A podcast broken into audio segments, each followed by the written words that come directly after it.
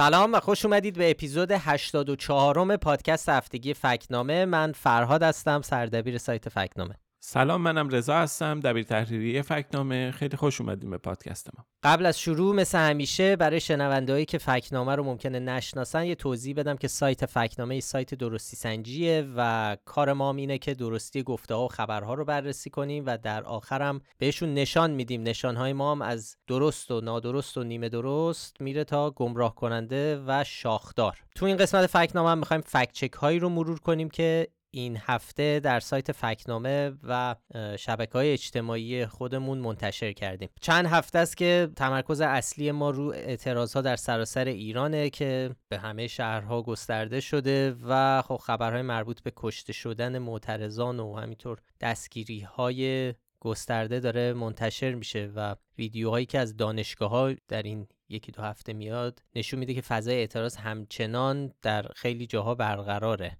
به همین دلیل هم خب حجم خبرهایی که روزانه منتشر میشن زیاد کلی فیلم و ویدیو میاد مخصوصا چند روز اخیر ویدیوهای عجیب غریب و واقعا تلخی منتشر شده. خیلی ها اظهار نظر می‌کنن. تو این وضعیت خب کمپین های دیس اینفورمیشن هم خیلی فعالن. اینه که کار ما سختتر از همیشه است و فشار زیادی روی بچه های تیم فکنامه است این روزا و سعی می‌کنیم که پا به پای وقایع تا جایی که می‌تونیم موضوع رو بررسی کنیم و درستی نادرستیشون رو اطلاع رسانی کنیم. همیشه تعداد زیادی سوژه داریم که باید بهشون بپردازیم. گاهی مجبور میشیم بریم سراغ اونایی که به نظرمون خیلی مهمن. گاهی هم اونایی رو انجام میدیم که خیلی زود میشه دربارهشون نوشت جلو انتشار بیشترشون رو گرفت. مثلا خبرهای نادرست. برای همین خب ما احتمالا حتما متوجه شدن اگه کار ما رو دنبال می‌کردیم ما 100 درصد چیزایی که منتشر میشه رو نمی‌رسیم. بررسی کنیم. چون کار وقتگیر و زمانبری فکت چکینگ اطلاع رسانی صرف نیست که ما بخوایم فقط سریع واکنش نشون بدیم باید مطمئن بشیم از درستی یک موضوع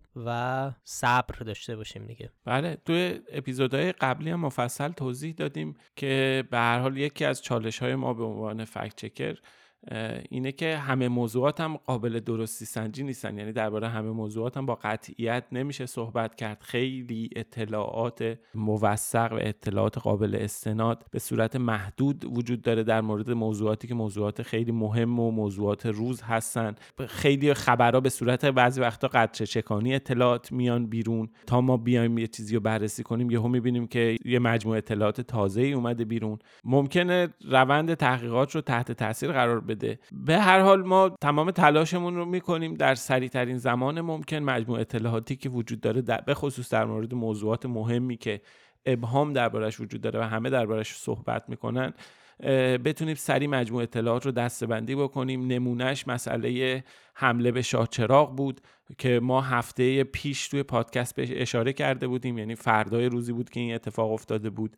یه سری ابهام در ابهاما درباره بیانیه داعش منتشر شده بود. اون موقع خیلی وضعیت مشخص نبود. اتفاقا پادکست رو که ضبط کردیم تموم شد. تازه یه رشته توییت درباره اون نوشتیم و بعدم یه مطلبی در واقع دو سه روز بعد منتشر کردیم و یه مقاله نوشتیم که جزئیات بیشتری داشت. ولی باز هم همچنان یعنی بعد از انتشار اون مقاله ما با یه سری اطلاعات و اخبار جدید مواجه شدیم و هنوزم داریم میشه همین الان که اومدیم امروز دوباره فیلم تازه منتشر شده که دیتیل های تازه داره. به هر حال ممکنه که اطلاعات جدیدی باشه. باید اون رو هم بررسی بکنیم ببینیم چیزی از تو اینها در میاد یا نه. خب رضا حرف از مقاله ای زدی که درباره شاهچراغ منتشر کردیم. می‌خوای مختصری هم توضیح بدیم که بجز چیزایی که هفته پیش گفتیم مثلا در مورد تاریخ ماجرای سی ربیع الاول و اینکه داعش مسئولیت رو قبول کرده و اینا چه چیزای جدیدی داشت؟ ببین ما هفته پیش مطمئن نبودیم که داعش مسئولیت این رو پذیرفته یا نه. چون متنایی که تا اون موقع منتشر شده بود به هر حال مخدوش بودن.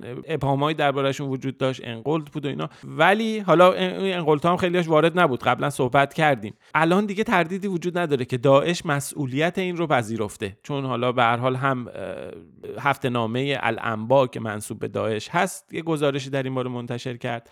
و همین که بعد از تازه انتشار مطلب ما یه ویدیویی هم منتشر شد که این عامل حمله در واقع پشت پرچم داعش وایساده بود که سر پرچمش هم اتفاقا خیلی ها اومدن تردید رو وارد کردن. ولی به هر حال ما اینو می‌دونیم که داعش الان مسئولیت اینو بر عهده گرفته. گفتن جور نیست با پرچم داعش. آره به هر حال حالا این تردیدا وجود داره ولی به حال الان تردیدی وجود نداره که داعش مسئولیتش رو قبول کرده. اما آیا اینکه داعش این حمله رو انجام داده یا نه یعنی به معنی اینکه برنامه ریزی کرده برای این حمله این حمله برنامه ریزی داعش بوده یا اینکه نه یک گروه دیگه ای مثلا جمهوری اسلامی اینو انجام داده و بعد اینو ارائه کرده به داعش و مسئولیتش واسه در این هنوز تردید وجود داره. ما توی مقاله خیلی مفصل به این بخش در واقع پرداختیم این رو اومدیم مطرح کردیم. احتمالش وجود داره بله وجود داره به خاطر اینکه سابقه به هر سابقه جمهوری اسلامی و عملیات پرچم دروغین و اینها هست یعنی که یک به حال عملیاتی توسط نهادهای نظامی شبه نظامی اطلاعاتی یا سیاسی به گونه انجام میشه که تصورش گروه های کشورهای دیگری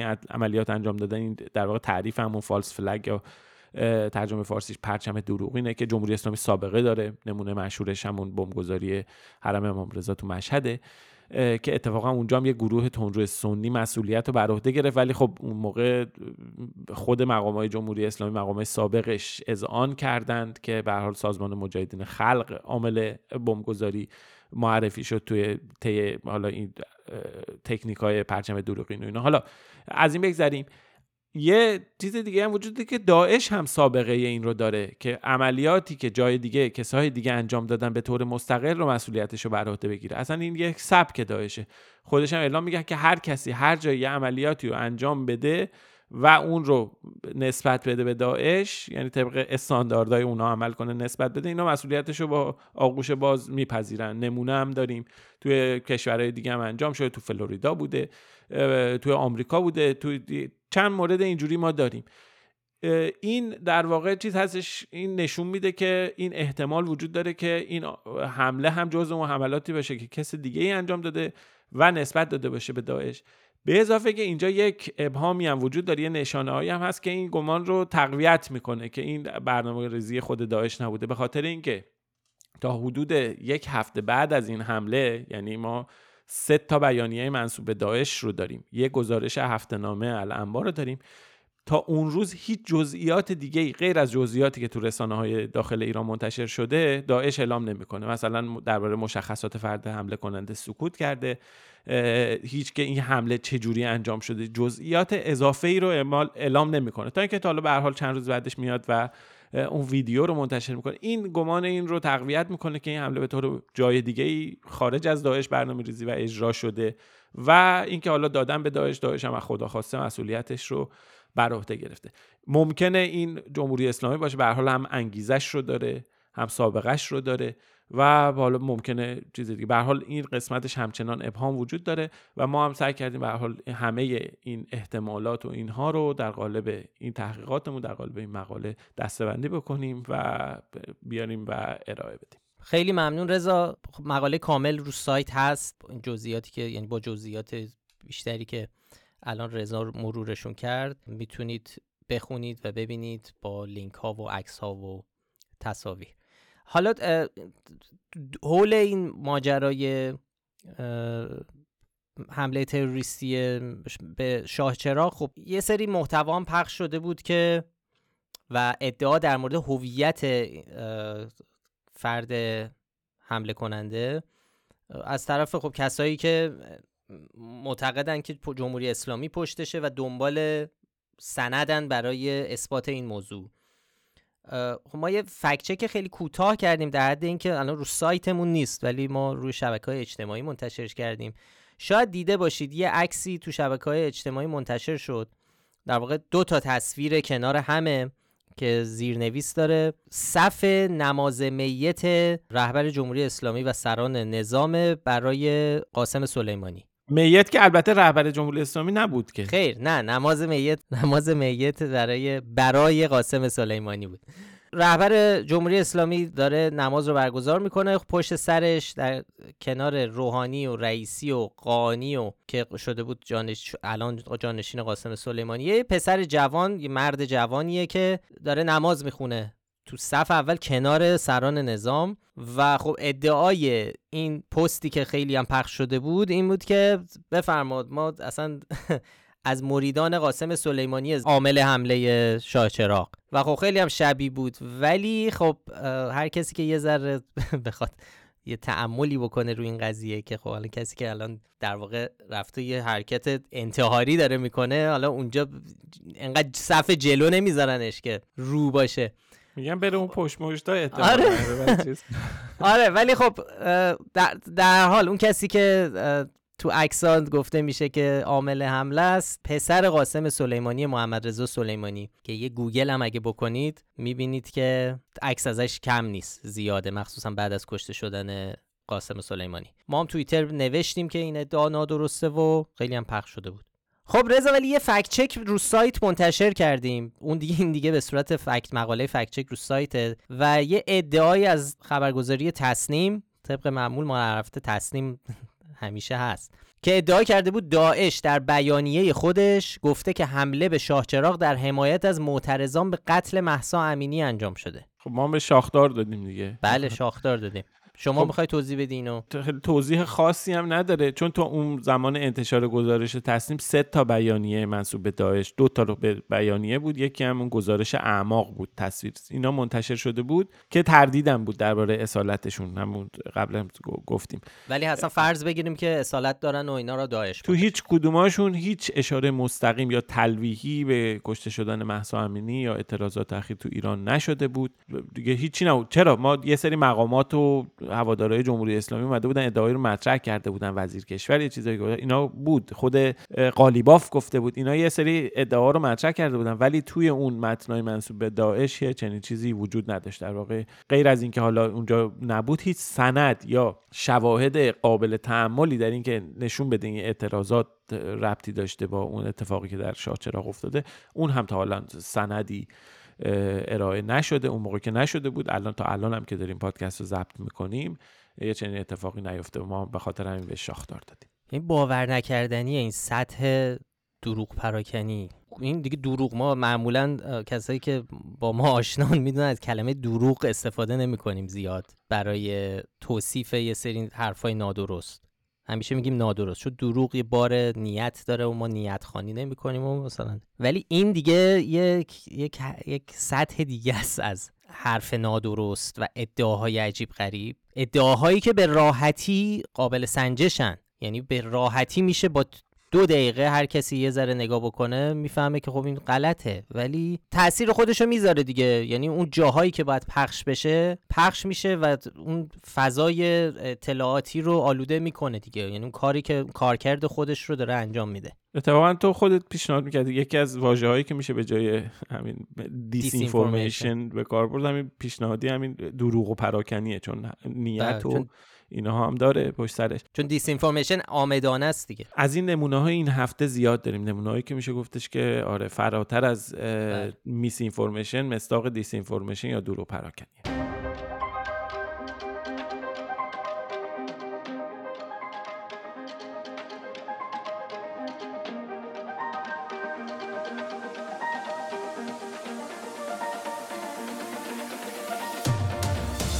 یه موضوعی که این هفته سه تا فکچک دربارش نوشتیم و شاید اصلی ترین سوژه‌ای باشه که امروز می‌خوایم دربارش صحبت بکنیم جریان دیس اینفورمیشنیه که با عبارتهای کشت سازی و پلیس نما داره ساخته و پرداخته و منتشر میشه. توی رسانه های رسمی نزدیک به حکومت توی اظهارات مقام های مسئول ما خیلی این رو میشنویم که میگن یه از افرادی که دنبال آشوب و اختشاش در کشورن لباس نیروهای نظامی رو میپوشن لباس نیروهای انتظامی امنیتی رو میپوشن و تو این پوشش مردم رو می‌کشن و به اموال عمومی و اموال مردم آسیب می‌زنن.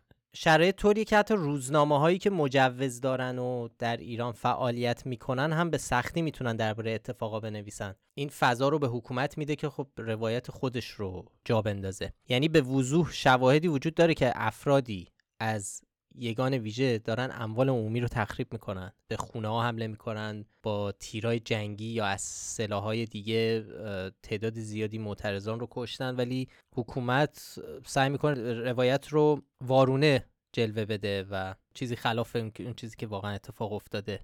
آره هم انکار بکنه از یه طرف از یه طرف بگه ما نبودیم. ببین یعنی دوتا رو همزمان انجام بده. بیا با موضوع نوار سفید روی کلاه بله. شروع کنیم. احمد رضا پورخاقان رئیس سازمان قضایی نیروهای مسلح میگه که فیلم تخریب موتورسیکلت به دست پلیس ساختگیه چون کلاهای یگان ویژه نوار سفید نداره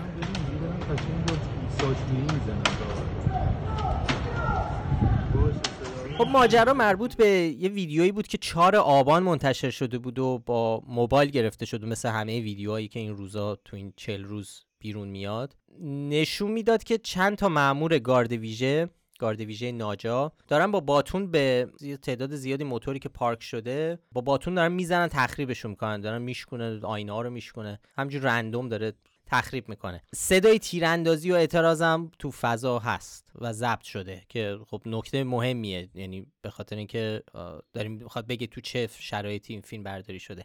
حالا ادعای حکومت و رسانه هاش اینه که اینا ساختگیه. و همونطور که گفتی مثلا که یه نفر مثل رئیس سازمان غذای نیروی مسلح گفتن اینا یه سری آدمی آدم عادی یا اختشاشگرن به قول اونا که رفتن لباس نیرو انتظامی خریدن می‌خوان با این پلیس رو بدنام کنن. حالا صرف نظر از اینکه این ادعا چقدر می‌تونه منطقی باشه تو این شرایط و با این همه اینا امکانات و دوربین های مدار بسته و اینا دارن که چه جوری منطقی چنین حجمی از پلیس نما می‌تونن وجود داشته باشن و بیان برن لباس بخرن و بیان این کارا رو بکنن. چیزی که هستش اینه که این لباسی که توی ویدیو هست و به طور مشخص اون نوار سفید روی کلاه این بخشی از لباس پلیس به معلوم نیست که این ادعا بر اساسی تر شده ولی عکس ها و ویدیوهای زیادی وجود داره که خیلی هاش توی رسانه های رسمی مثل فارس و تصنیم و اینا منتشر شده نشون میده اتفاقا کلاه یگان ویژه این نوار سفید رو داره. ما یه ویدیو منتشر کردیم که اونجا یه فرمانده داره با نیروهاش صحبت می‌کنه. نیروها همه از این نوار سفیدا دارن کلا نوار سفیدا سرشونه. یه ویدیو دیگه هم هست قدیمی مال سال 98 اونجا هم ویدیو همینه و همین کلاه کلاه رو با خط سفید دارن. که خیلی اون موقع هم اگه کسایی که دنبال می‌کردن اون موقع خیلی خبرساز شد. جز اولین تصاویری بود. البته نه اولین نه 88 شروع شد دیدن همچی چیزی که دارن ماشینا رو خراب می‌کنن. ولی این یه تل... ویدیو دوربین مدار بسته بود از یه ساختمون مسکونی که اومدن دارن شیشه های در رو میشکنن دوتا پلیس که اون موقع هم همین بحث نوار سفید هم مطرح شده بود روی کلاه این پلیسا و همون موقع هم رد شد. یعنی همون موقع هم بله. اگه یادت باشه عکس های زیادی اومد بیرون که و منتشر کردن مثل روزنامه نگارا و کاربرا که نشون میده نه لزوما خیلی وقتا هم پلیس گارد ویژه نوار سفید داره کلاشو. دقیقا. حالا میگم بازم میگن نواره این نوار نیست دیگه. این نواره یعنی چیز نمی‌کنه. آره من منم فکر می‌کردم این بحث دیگه تموم شد اون موقع. خیلی تعجب کردم که دیدم دوباره دارن همون استدلال رو آره. پیش می‌کشن. و خب یه چیزی بود که همون سال 98 ثابت شد که آقا این دیگه اینو دیگه بهونه نکنید دیگه. ثابت شده که کلاه با نوار سفید هم جزو چیزا هست. یه ویدیو دیگه هم بود ولی این بحث پلیس نما فقط این ویدیو نبود. یه ویدیو دیگه هم هست که مخفیانه فیلم برداری شده ولی این بار از فاصله خیلی نزدیکتر که یه سری پلیس با لباس گارد ویژه دارن وارد یه کوچه بنبستی میشن لگت می‌زنن به موتورسیکلتی که اونجا پارک شده در رو میشکنن می‌زنید ضربه می‌زنن با باتوناشون. در حال تخریبن. هیچکی نیست اونجا. در حال تخریب در و پنجره و اموال عمومی یا مردم.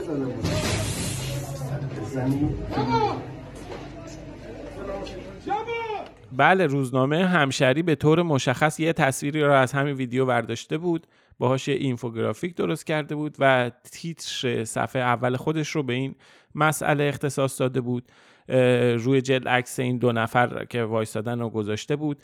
نوشته بود که اینها نیروی پلیس نیستند و پنج تا دلیل برای این ذکر کرده بود و ما رفتیم این رو بررسی کردیم و دونه دونه این دلایل رو به دقت مرور کردیم و توضیح دادیم که چرا اینها دلایل معتبری نیستند اولیش همین مسئله نوار سفید روی کلا بود که خب ما فکت چک کرده بودیم گفته های اون آقای رئیس سازمان قضای نیروی مسلح پرخاخان که آخوندم هست اون رو ما خب قبلا فکت چک کرده بودیم. اینجا هم دوباره مطرح شده بود. مسئله دوم این بود که گفته بود که توی اینفوگرافیک روزنامه همشهری گفته بود این افرادی که با عنوان پلیس نما توی شهر ظاهر شدن تجهیزاتشون کامل نیست. مثلا سپر ندارن که خب این هم ادعای معتبری نیست. عکس و فیلم های زیادی وجود داره. ما هم نرفتیم از فیلم هایی که توی مثلا ویدیوهای مردم و معترضان تو شبکه های اجتماعی منتشر. نه رفتیم توی تصنیم و فارس و اینا گشتیم. و دیدیم که بله افرادی از یگان ویژه هستن که همه تجهیزات همراهشون سپر ندارن. تو همین هفته های اخیر منتشر شده این عکسشون. و اینکه کسی سپر نداشته باشه این لباس رو تنش کرده باشه به قول اونها نمی‌تونه پلیس لزوما پلیس نما نیست. آره یه, یه چیز دیگه هم که گفته بودن حالا تو این اینفوگرافیک این بود که باتونی که توی این عکس که رو صفحه اول همشهری چاپ شده این باتونه یا هم در, در واقع که یک عکسیه از همون ویدیو دومه که گفتم تو کوچن. میگه این باتون نیروهای یگان ویژه نیست. خب اینم حرف نادرستیه. باز هم ما تو فکت چکمون عکس هایی رو منتشر کردیم که خود حکومت به عنوان ماموران یگان ویژه منتشر کرده و اونجا افراد همین باتون رو دارن.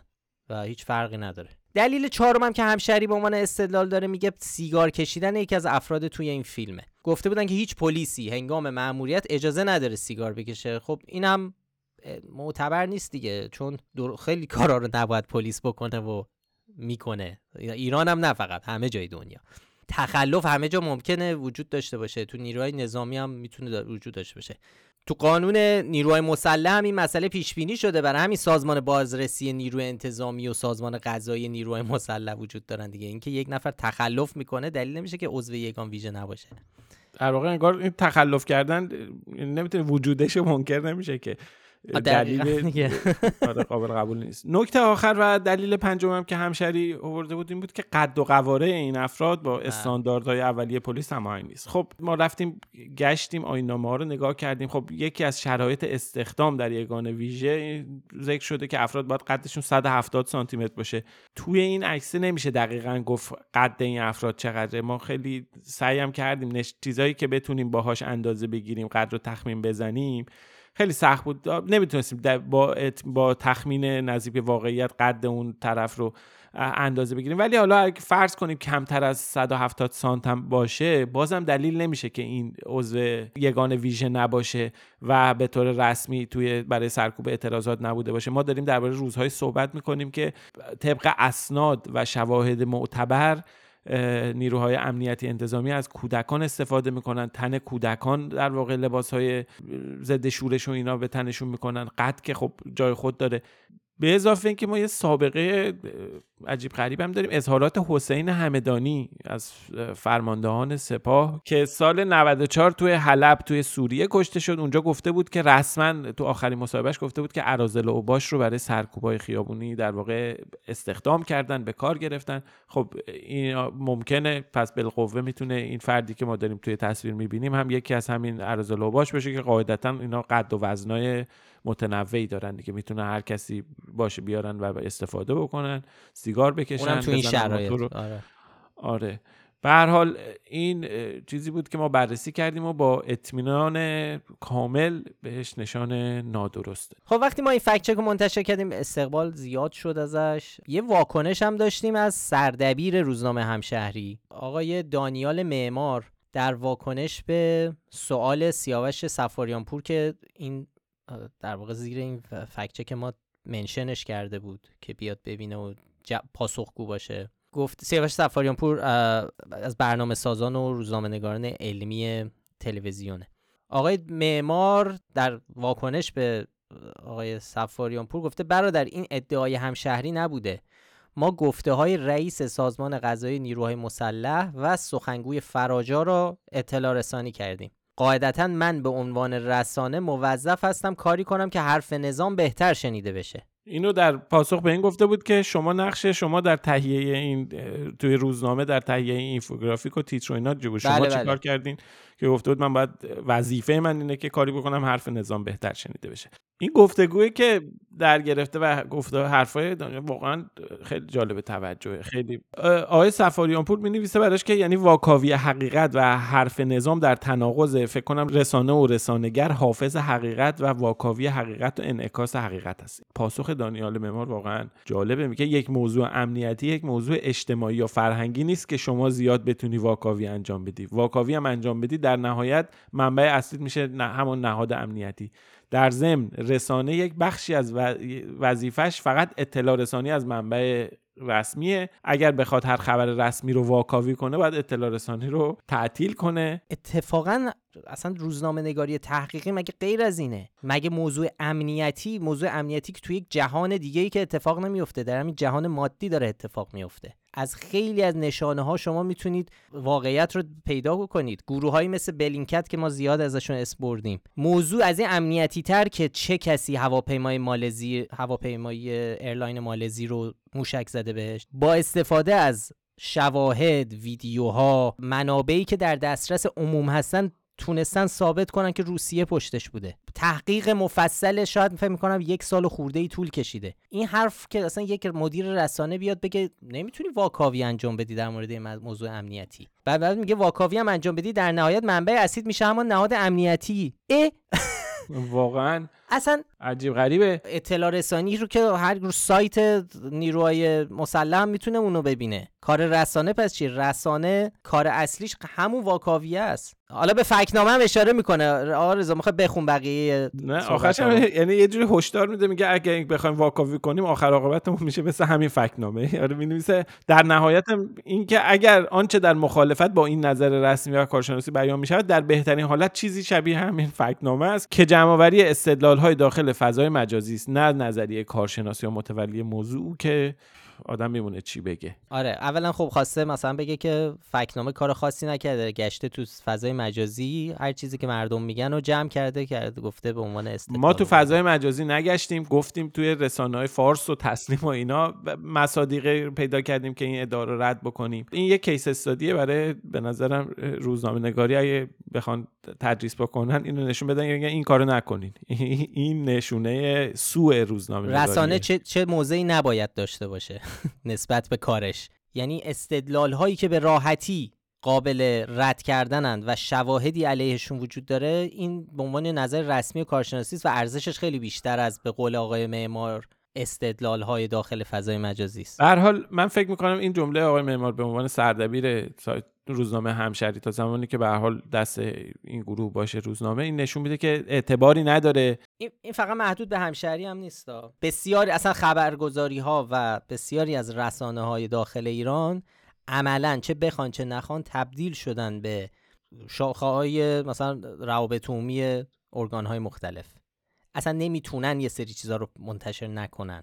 بیانیه سپاه بیانیه یه چیز رو نمی‌تونن منتشر اگر هم کردن روش تحلیل بکنن که چرا این اشتباه کجاهاش. غلطه اینا حالا فراتر از انتشار و انتشار این بیانیه براش اینفوگرافیک و کلی پکیج و اینا هم بله. ساختن و در واقع گل و بلبل هم در... که اثر این اطلاع رسانی ببرن به گفته آقای معمار وز... ایشون فکر می‌کنه وظیفه رسانه تبیین و گسترش اون چیزی است که نهادهای رسمی اعلام می‌کنن بدون اینکه بخواد اصلا روش بررسی بخواد بکنه. از همشهری بریم روزنامه ایران اگر موافق باشید.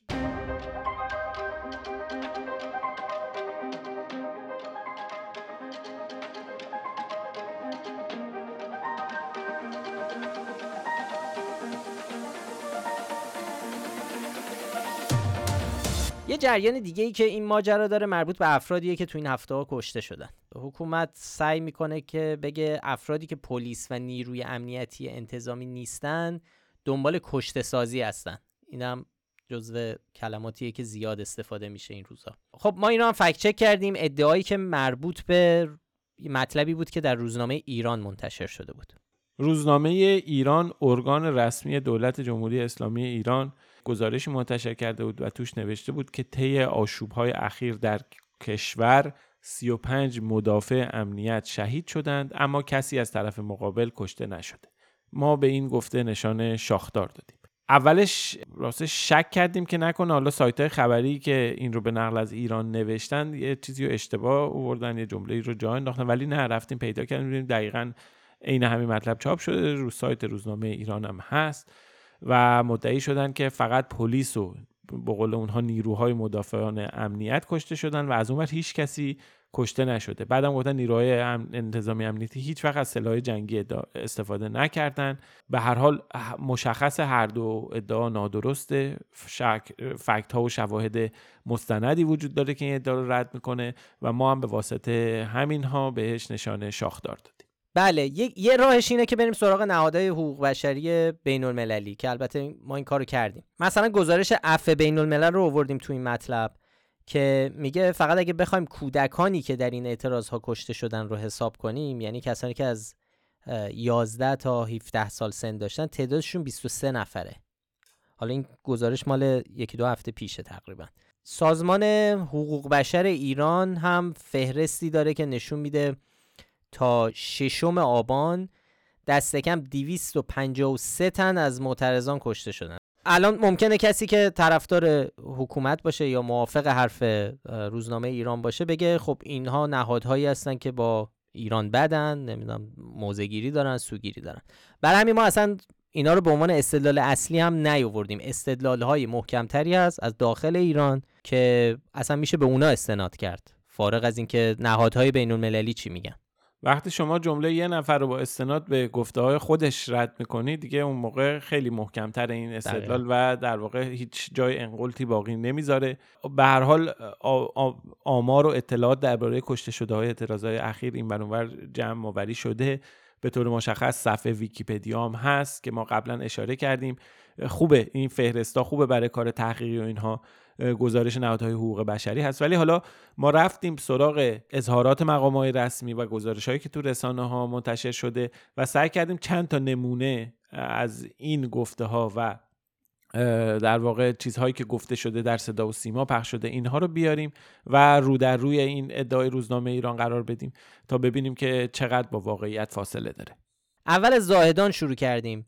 به طور مشخص روز هشتم مهر که معروف به جمعه خونین زاهدان حسین علی شهریاری نماینده زاهدان توی یک مصاحبه تایید می‌کنه که لیست 25 نفره ای رو از پزشکی قانونی گرفته که در اون روز کشته شدن که 19 نفرشون از معترضان بودن. تازه میگه خیلی ها رو زودتر بردن و دفع کردن و تعداد بیشتری کشته شدن. گزارش های دیگه هم این رو میگن و آمار تا حدود 90 نفر هم اعلام شده.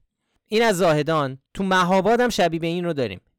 جلال محمودزاده نماینده این شهر تو یه مصاحبه با سایت جماران میگه که روز چهار آبان که چهلم محسا امینی هم بود یک جوان در خیابان با شلیک گلوله کشته میشه. میگه که صبحش یعنی پنجشنبه مردم برای تشییع جنازه میان و خشمگین هم بودن و ماموران چهار نفر دیگر رو با تیر جنگی می‌کشن. اینا صحبت های آمار آمارهایی که نماینده های مجلس شورای اسلامی دارن میدن. یعنی به گفته این یک مقام رسمی در جمهوری اسلامی فقط تو روز چهار روزای چهارم و پنجم آبان ما فقط در یک شهر پنج نفر کشته میشن. حالا غیر از این دوتا گزارش صدا سیما هم هست که تایید می‌کنه معترضان کشته شدن تو این مدت. 31 شهریور تو بخش خبری ساعت دو اعلام می‌کنن که 17 نفر از حاضران در اعتراضات و نیروهای پلیس در تجمعات اخیر جان باختن. حالا به تفکیک نمیگن ولی خب اگه حتی یک نفر از این 17 نفر هم جزو معترضان باشه چون حداقل باید یکیشون باشه دیگه. یک نفرم باشه بازم این گفته روزنامه ایران رو رد می‌کنه و نشون میده که نادرسته. نکته ای که باید بهش توجه کنیم اینه که وقتی نیروی مسلح با مردم عادی درگیر میشن به احتمال زیاد تعداد تلفات و قربانی های مردم خیلی بیشتره چون پلیس و نیروهای مسلح هم سلاح دارن هم لباس و تجهیزاتی دارن که ازشون مراقبت می‌کنه ولی خب مردم که این دوتا رو ندارن.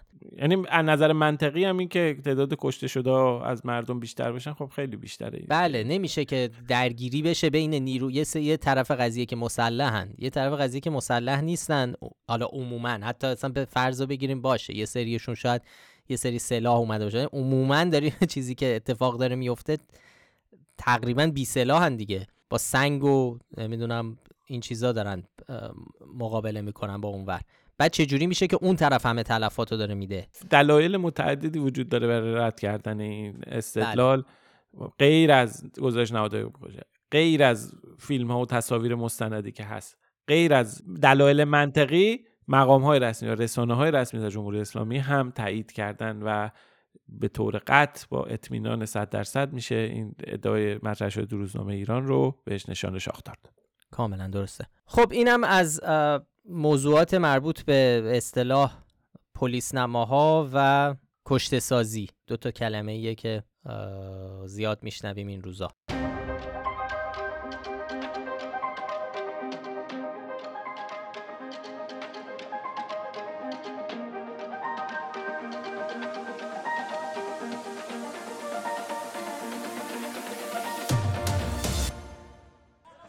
ساقز شهر محسا داخل ارتشیم.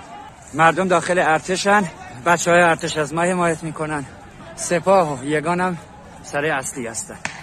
ما دقیقا داخل ارتشیم. روز هشتم آبان ماه یه ویدیویی تو حساب توییتری هنگا منتشر شد. ویدیویی از حضور گروهی از مردم سقز در یک مجتمعی بود که گفته می‌شد اینجا متعلق به ارتشه و در توضیح ویدیو تو صدایی که در واقع تو این ویدیو داره توضیح میده صحبت از اینه که گفته شده که ارتش از ما حمایت کرده و پس از حمله سپاه به مردم سقز مردم به پادگانهای ارتش پناه بردن. خب فرا برامون توضیح میدی که ماجرای این ویدیو چی بود؟ خب ما به این ویدیو و این ادعا نشان نیمه درست دادیم. خیلی سریع اگه بخوام بگم ما بررسی کردیم این ویدیو رو مطمئن شدیم که در واقع محلش کجاست و همون چیزیه که میگه هست. اون چیزی که ما می‌بینیم نیروهای امنیتی رو می‌بینیم که با مردمی که تو چهلم محسا امینی از آرامستان آیچی به سقز برمیگشتن تو ورودی این شهر روبروی پادگان ارتش و منازل مسکونی ارتش درگیر میشن. خب ما در محله اول رفتیم جیولوکیت کردیم. یعنی تایید بکنیم که این محل از روی نقشه ها مطمئن بشیم که این دقیقا کجاست که این ویدیو برداشته شده. و می‌تونیم بگیم که خب معترضات تو مجتمع مسکونی هاشمی ارتشه و اینو ما تایید می‌تونیم بکنیم که در سقزه ولی ما سندی که ورود مردم به پادگان ارتش تو سقز رو تایید کنه به دست نیاوردیم. یعنی تو گزارش های محلی هم به این ماجرا اشاره نشده. ولی خب ویدیوهایی وجود داره که مردم از مردم از ارتش تقاضای حمایت می‌کنن. ولی خب ارتش وارد عمل نمیشه. ولی اتفاقی که میفته اینه که دژبانی ارتش با مردمی که از تیراندازی نیروهای امنیتی پناه می‌برند به منازل سازمانی ارتش که روبروی پادگان میشه کاری نداره و کنارشون وایستاده. برای همین ما بهش نشان نیمه درست دادیم به خاطر اینکه اون چیزی که گفته میشه دقیق نیست. حالا روی سایت مقاله‌ای که ما منتشر کردیم به دقت می‌تونید ما تمام مراحل جیولوکیشن و زاویه‌ای که فیلم برداری شده محل دقیق پادگان و این مجتمع مسکونی رو بررسی کردیم تایید کردیم که خب این مشکل فکچک های این شکلی اینه که تو پادکست زیاد نمی‌تونیم اون لطفو نداره که قدم به قدم ببینیم که رو نقشه چجوری رسیدیم به چجوری بررسی کردیم. ولی خب ویدیوهای دیگه ای هم هست که از اون واقع اونا رو هم گذاشتیم در مقاله. چند تا فکچک خیلی ریز هم داریم که بیشترشون رو فقط توی توییتر منتشر کردیم یعنی تو سایت نرفته. اول با الناز شاکردوست و یک مطلبی که در اینستاگرام منتشر شده بود شروع بکنیم. خب خانم شاکردوست بازیگر توی اینستاگرام یه پستی منتشر کرده و نوشته بود که طبق قانون اساسی اگه تظاهرات 21 روز طول بکشه ارتش باید به نفع مردم وارد عمل بشه و طبق قانون اگر 3.5 درصد مردم یک کشور تظاهرات کنن باید رفراندوم انجام بشه. خب که نه توی قانون اساسی و نه در قوانین دیگه چنین چیزی گفته نشده. نمی‌دونیم اینا رو از کجا اومده ولی اون 3.5 درصد پرسیدیم. از خودش هم پرسیدیم آره جوابی هم جوابی ندادم. نگرفتیم. آره احتمالا اون 3.5 درصد حدس می‌زنیم از یه گفته ای در واقع میاد که آقای ثابتی توی مصاحبه گفته بود عرفان ثابتی درباره اینکه اگر مضمونش این بود که 3.5 درصد مردم اگر بیان انقلاب به پیروزی می‌رسه نه اینکه رفراندوم باید طبق قانونی بیان برگزار بکنن و اینها. اون 21 روزم نمی‌دونم نمی‌دونم 21 روز رو هنوز موفق نشدم حدس بزنیم که بله، کجا مثل که از یک کتاب کتابی به اسم مقاومت مدنی 3.5 درصد. که آره که میگه اگه سه همونجور که گفتی اگه سه و نیم درصد جامعه دوازده ماه در خیابان باشد حالا جمله نقل به مضمون دوازده ماه در خیابان باشن و انقلاب به پیروزی می‌رسه. همین یعنی اون بحث اصلا قانون نیست که اگه سه و نیم درصد مردم چیز کنن. یک بحث تئوری یه چیز حالا مثلا علوم اجتماعی و این صحبت هست که ظاهرا این سه و نیم درصد احتمال خیلی زیاد از یک برداشت اشتباهیه که از از این موضوع اومده که بعد تبدیل شده به اینکه اگر سه و نیم درصد مردم کشور تظاهرات کنن باید رفراندوم انجام بشه و تاکیدم هی کرده که طبق قانون.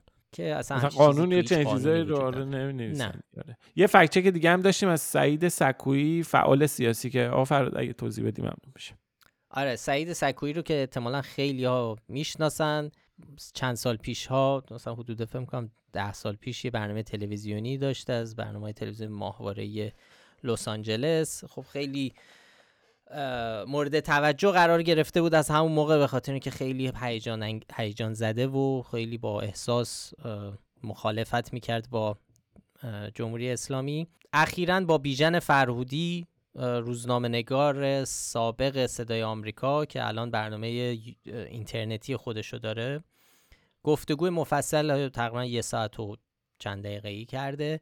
اونجا یه صحبتی می‌کنه که در, در واقع همون یکی از همون ادعاهاییه که خبرگزاری فارس هم کرده بود درباره راهپیمایی 22 اکتبر در برلین که ما هفته پیشم بهش پرداختیم. یکی از اون ادعاها این بود که اگه یادتون باشه که افراد شرکت کننده براشون وسایل عیاب زهاب بوده غذا بهشون دادن یعنی هزینه هاشون از یک جایی تامین شده. عینا همین جمله رو آقای سکویی تقریبا فکر کنم همون دقایق اولیه. فکر کنم 5 دقیقه اول در حالی که داشت حامد اسماعیلیون جز برگزار کننده ها و گردانندگان این تجمع نقد می‌کرد ازش که معلوم نیست کی پشتشه و این صحبت ها برمیگرده همچین ادعای می‌کنه میگه دفعه می‌بینی 140 هزار نفر میان تو برلین اینا رو همه رو پول هواپیماشون رو 70 درصدشون رو دادن. این پول از کجا آمد دکتر سکوی ببخشید 80 هزار نفر بوده اونطور که پلیس آلمان تخمین زده و خیلی هاشون هم ساکن آلمان بودن. عده زیادی هم ممکنه از جاهای دیگه آمده باشن و خودشون به هزینه خودشون اومده باشن. فکر نمی من, کنید من, باشه؟ من جناب فرودی شک دارم. اینو ما فکت چک نکردیم ولی بالاخره تو شبکه های اجتماعی یه بار دیگه چون به هر حال همین جمله رو فکت چک کردیم به نقل از فارس. و همون جور که به فارس نادرست دادیم این صحبت آقای سعید سکویی هم بی اساس و نادرسته خب یه فکت چک ریز دیگه همینجوری اونم فقط تو شبکه های اجتماعی داشتیم که یه تصویری پخش شده بود. یه مشابه شد یه این هفته دو تا از این مورد مشابه داریم که تصاویر گرافیکی ساخته میشه و نقل قول از یه سری افراد. که واقعیت نداره. بله یه کارتی درست کرده بودن از حوزه نیوز توش نوشته بودن که آیت الله عرافی مدیر حوزه علمیه. ما قبلا هم تو فکتنامه زیاد رفتیم سراغش یعنی چند تا فکت چک ازش داریم. یه سری این همون آقاییه که وقتی ما زنگ زدیم پرسیدیم از یکی از مسئولین دفترشون گفتیم که آقای عرافی فلان موضوع رو بر اساس چه سندی گفتن؟ که شما آرزو چی گفت به ما؟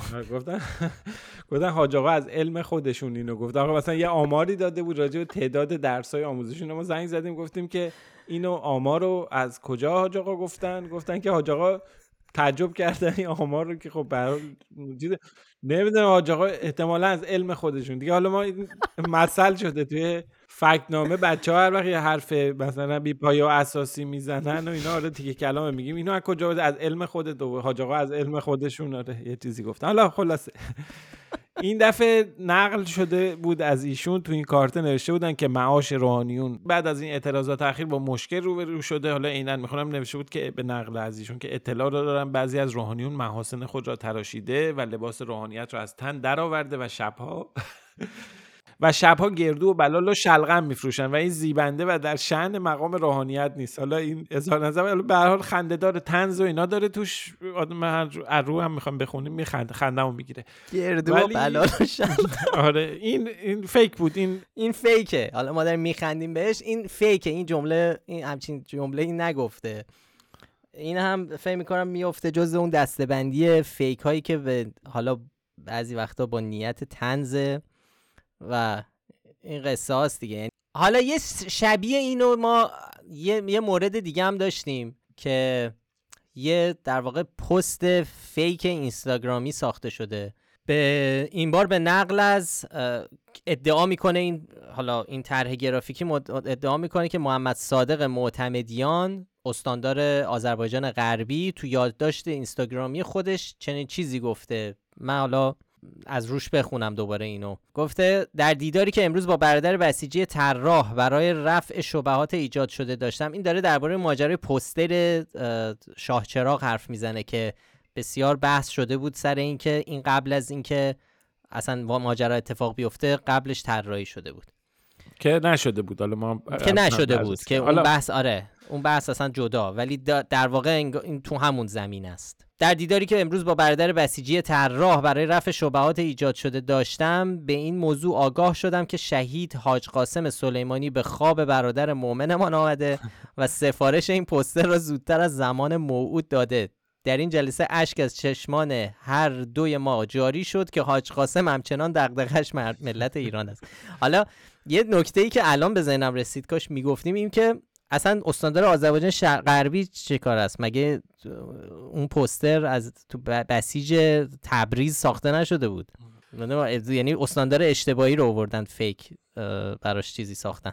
خلاصه این ساختگی نه تو صفحه اینستاگرام آقای معتمدیان چنین چیزی پست شده و نه در پایگاه خبری آذر صبح که لوگوش تو این تصویر ساختگی دیده میشه. خلاصه خب. یه پدیده ایه که این روزا احتمالا مواظب باید باشید دیگه هر دونه از این پستایی که شبیه پستای اینستاگرامیه یا این گرافیکا فوتو تیترایی که این ور اونور تو شبکه‌های اجتماعی می‌بینید رو حتی اگرم خوب ساخته شده باشن می‌تونه به راحتی مثلا وقتی خیلی خنده دار و ایناست مخصوصا وقتی خیلی آره وقتی دیدید خیلی عجیب غریبه مثل این آره. دوتا موردی که گفتیم که مثلا بگه مثلا آخر رئیس حوزه که نمیاد بگه روحانیون دارن شلغم و لبو میفروشن یا اینکه مثلا همچین لبو نگفته بود آقا فراد. چی گفته بود؟ گردو و شلغم و بلال. گردو و بلال شلغم. هم بود. خب, خب. خلاصه این دوتا این مثلا این دوتا مورد نشون میده که وقتی حرفای عجیب غریب میشنوید هر چند که ما حرفای عجیب غریب کم ندیدیم در ایران و از طرف مسئولین ولی باز هم با احتیاط برخورد کنید آره، همه چیزی رو باور نکنید. حتی اگه به نظرتون جالب و بامزه اومد یا مثلا خوشتون اومد از شنیدن و خوندنش یکی از روش های پخش شدنش اخبار نادرست اتفاقا دقیقا همینه که چیزهایی منتشر بشه یا محتوایی درست بشه که بسیاری از مخاطبا خوششون بیاد یا احساساتشون برانگیخته بشه. خب آخرین فکچک ریزی که داریم و تموم کنیم این قسمت رو فکچک مربوط به خبری که هفته پیش خیلی خبرساز شد تصاویریه که از رستم قاسمی وزیر مسکن و شهرسازی و راه منتشر شد که با یه خانومی بدون هجاب توی مالزی این تصاویر گفته شده بود گرفته شده که حالا موقعیت تصاویرم نشون داد واقعا آره توی کوالالامپوره بله. و این به حال این تصاویر خیلی سرصدا کرد. گفته شد که این تصاویر مال سال 91 زمانی که رستم قاسمی وزیر نفت بوده. ولی خب بعضی اومدن درباره اصالت این تصاویر ابهام وارد کردن. به طور مشخص عبدالرضا داوری که حالا پژوه خودش رو پژوهشگر اقتصاد سیاسی و اینها معرفی می‌کنه و یکی از مدیران دولت در زمان احمدی نژاد بوده اون گفتش که این تصاویر ساختگی سال 91 ما بررسی کردیم بررسی فنی کردیم. فهمیدیم این تصاویر خانوادگی با فتوشاپ دستکاری و همسرشان را بیهجاب کردن. خب ما سریع رفتیم و روی این یه بررسی رو در واقع تحقیقی کردیم و مشخص شد که اینطور نیست. اینها تصاویر در واقع نشانه ای از ساختگی بودن ندارن. بله با ابزار فورنزیکالی می‌تونیم اگر بررسی حالا اصطلاحش تحلیل سطح خطا error level analysis بکنیم می‌تونیم بفهمیم که یک تصویری آیا لایه‌ای روش اضافه شده دستکاری شده یا نشده؟ نمونه شو اگه یادتون باشه سر ماجرای زیرنویسی که خبرگزاری تصنیم و فارس ادعا می‌کردن ایران اینترنشنال رفته و یه ویدیوی فیک در واقع ساخته بودن اون با همون روش اینو میشه متوجه شد. به حال ما عکس‌ها رو که بررسی کردیم نشون میده که نه هیچ دستکاری انجام نشده روی این عکس‌ها و عکس‌ها سالمن. و این ادعا که یک خانم بیهجاب با هجاب رو در این عکس برداشتن بیهجاب کردن کاملا غلط. یکی از مشاوران آقای قاسمی در توییتر هم نوشته بود حالا فارغ از اصالت عکس اینکه عکس خصوصی یه زن و شوهر رو منتشر بکنن هم از اخلاق به دوره که خب در جوابش میشه گفت که اولا که محل خصوصی نبوده وسط خیابون در کوالالامپور بوده. این اصلا حریم خصوصی نیست. این یه چیزیه که خیلی هم بحث میشه در مورد عکس هایی که منتشر میشه. کلا اگر کسی در فضای عمومی باشه اونجا حریم خصوصیش نیست و عکس برداری ازش آزاده. این, این اینو برای یک بار برای همیشه بگیم که این چون خیلی بحث میشه که من رضایت نداشتم یا فلانی راضی نبود. کسی اگر در خیابون باشه هر کسی می‌تونه ازش عکس برداری کنه و موردی نداره. به شرطی که واقعیت رو قلب نکنه. و حالا اصلا آقای رستم قاسمی هم که آدم شخص عادی هم که نبوده. بگیم یه شهروند عادی که بیچاره وایستاده. بالاخره وزیر بوده تو دو تا دو تا از کابینه های جمهوری اسلامی و اصلا جز فرماندهان و سرداران عالی رتبه سپاه بوده. و این هم در روزنامه نگاری یه استثناهایی برای اینجور افراد قائل میشن در مورد اون چیزی که حالا میگن. حریم خصوصی. بر علاوه بر اینها آقای قاسمی وزیر دولتیه که دولت و حکومتیه که به حال بحث حجاب اجباری رو داره اعمال می‌کنه و خب الان این بحث این روزهام آره اصلا جرقه این اعتراضاتی که داره الان تو هفته های گذشته شکل گرفته اصلا جرقش از همین موضوع اومده. به حال یعنی که این بحث این که یه حریم خصوصی یک زن و شوهر اونجوری که آقای مشاورش گفته این موضوعیت نداره.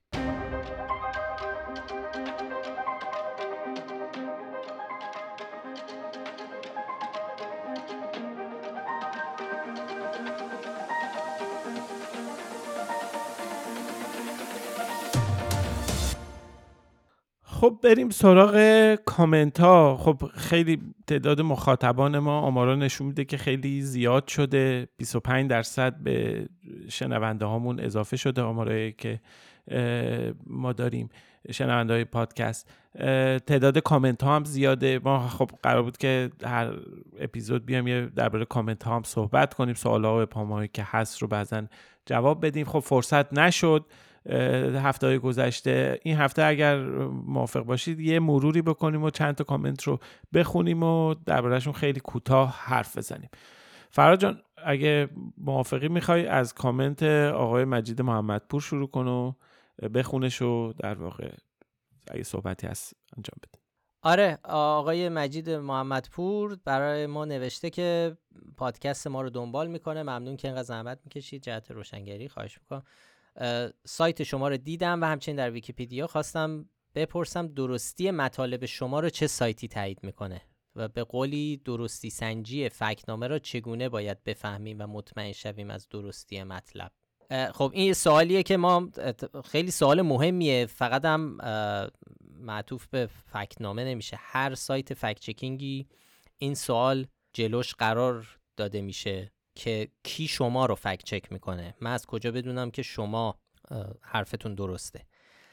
یکی از مهمترین راه های این قضیه اینه که نگاه بکنین ببینین اون فکت چک آیا منابع خودش رو در اختیار شما گذاشته یا نه.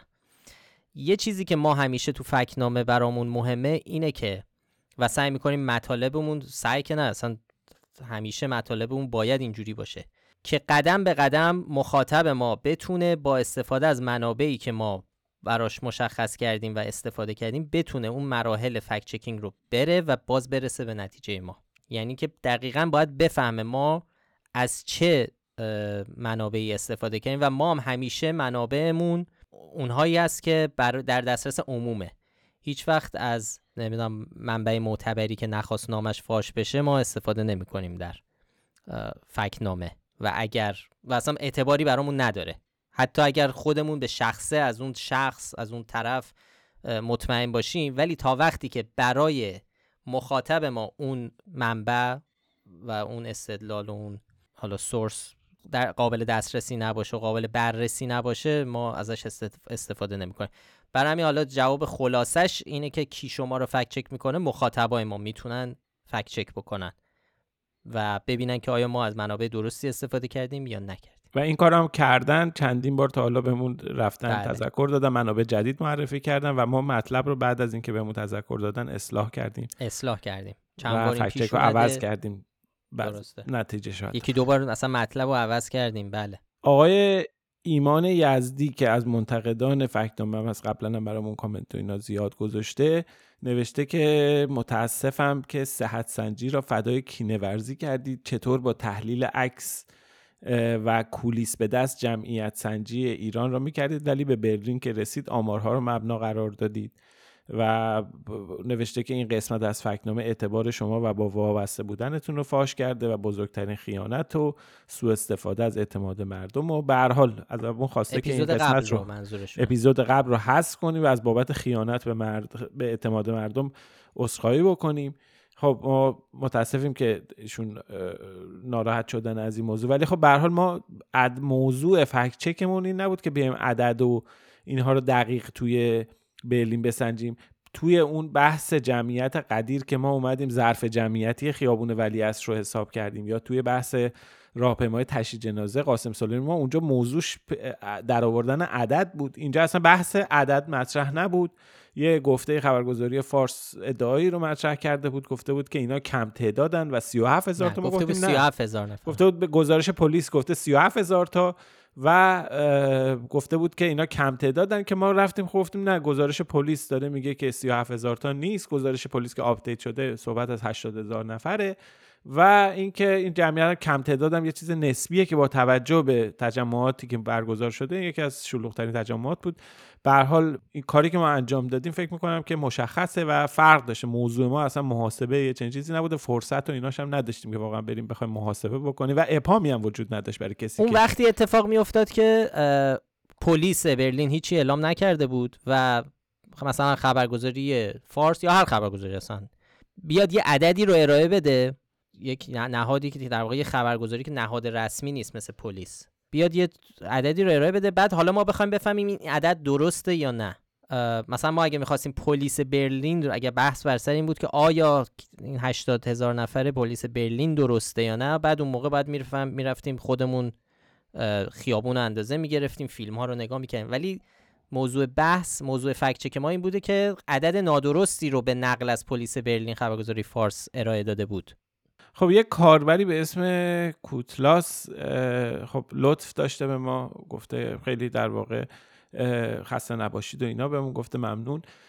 بهمون گفته تو این بازه که مسائل ایران از فرهنگ هجاب تو کشورهای غربی و اقتصاد چندم دنیا بودن و اینها ما در واقع مسائل ایران فاصله گرفته دور شده. بهتره که ما تمرکزمون رو بذاریم رو وقایع مرتبط با انقلاب افراد گم شده همکاری با صفحاتی مثل 1500 تصویر و در واقع خواسته که بیشتر ما تمرکز بذاریم روی این به جای این درستی سنجی های معمولی که داریم انجام میدیم. درباره مثلا به طور مشخص ما هفته پیش درباره اظهار نظرهای نادرستی که درباره حجاب تو کشورهای دیگه مطرح شده بود و تداوم اونها صحبت کردیم.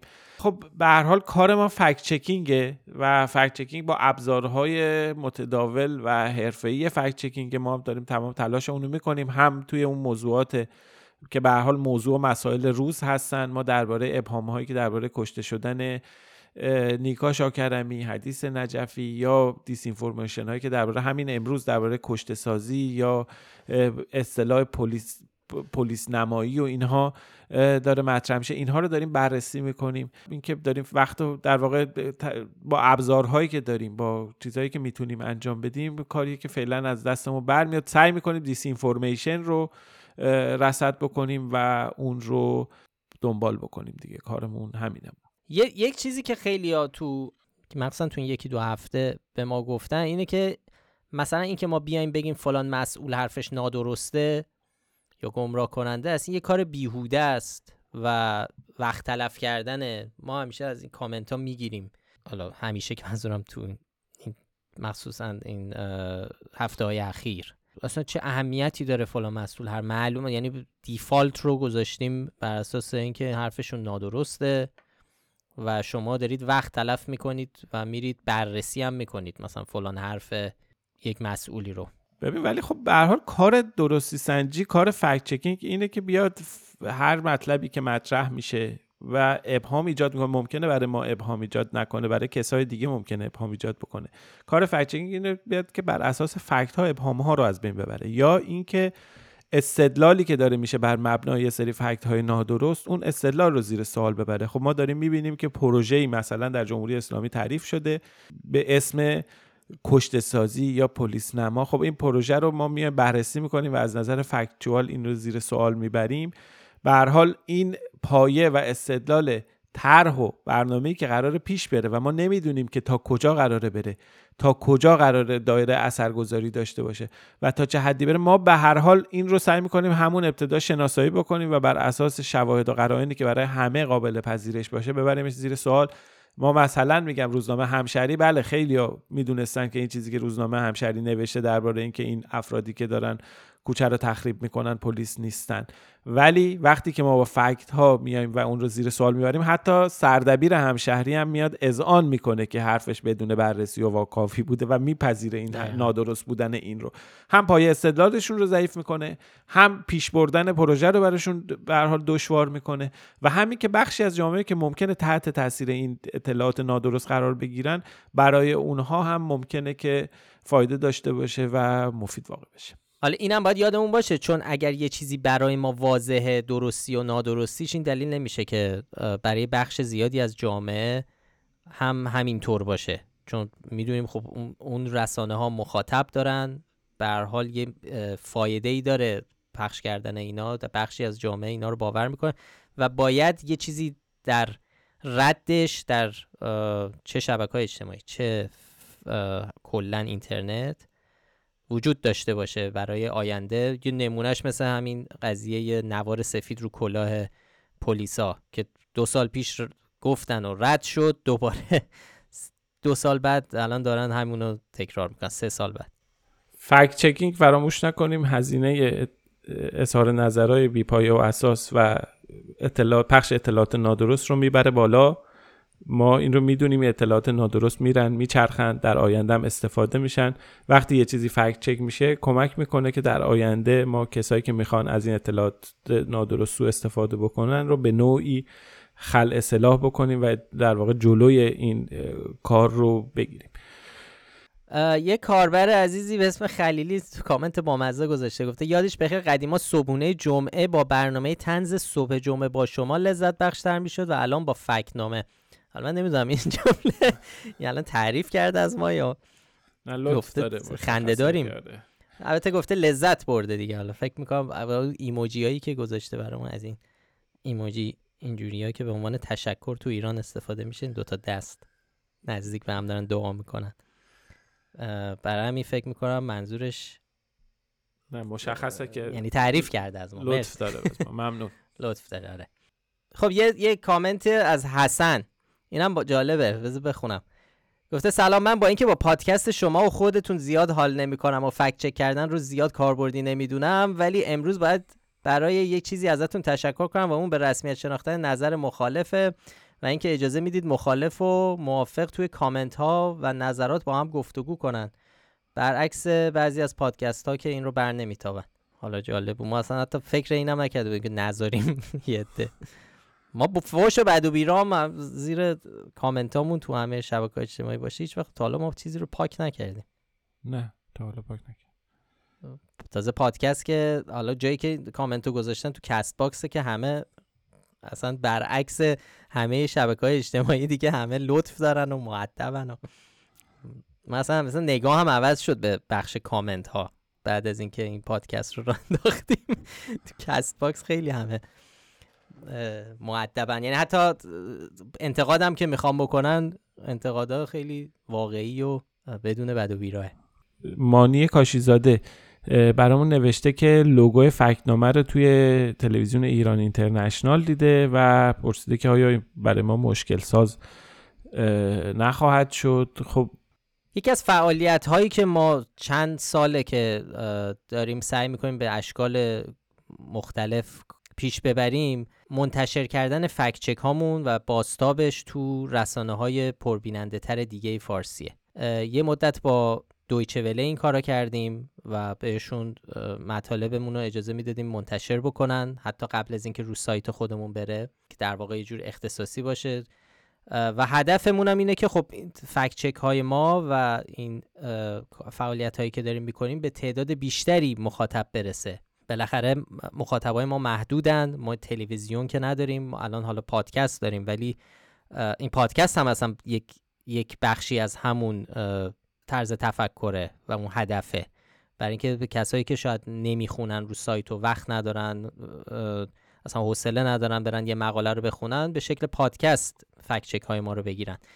برای با ایران اینترنشنال هم دقیقا همچین چیزی رو داریم پیش می‌بریم و اونم ساختن ویدیوهای کوتاه یک دقیقه‌ای که به اسم فیلر که حتما اگر مخاطب این تلویزیون باشید دیدید که بین برنامه ها این فیلرهای یک دقیقه‌ای پخش میشه. این هم هدفش همینه که بالاخره فکت چک های ما تو یک فرمت دیگه برسه به دست مخاطبایی که شاید در حالت عادی ما رو نشناسن یا وقت نکنن بیان سر بزنن به همه پستامون ولی یه حالت کپسولی در یک دقیقه ببینن فکت چک های فکنامه رو.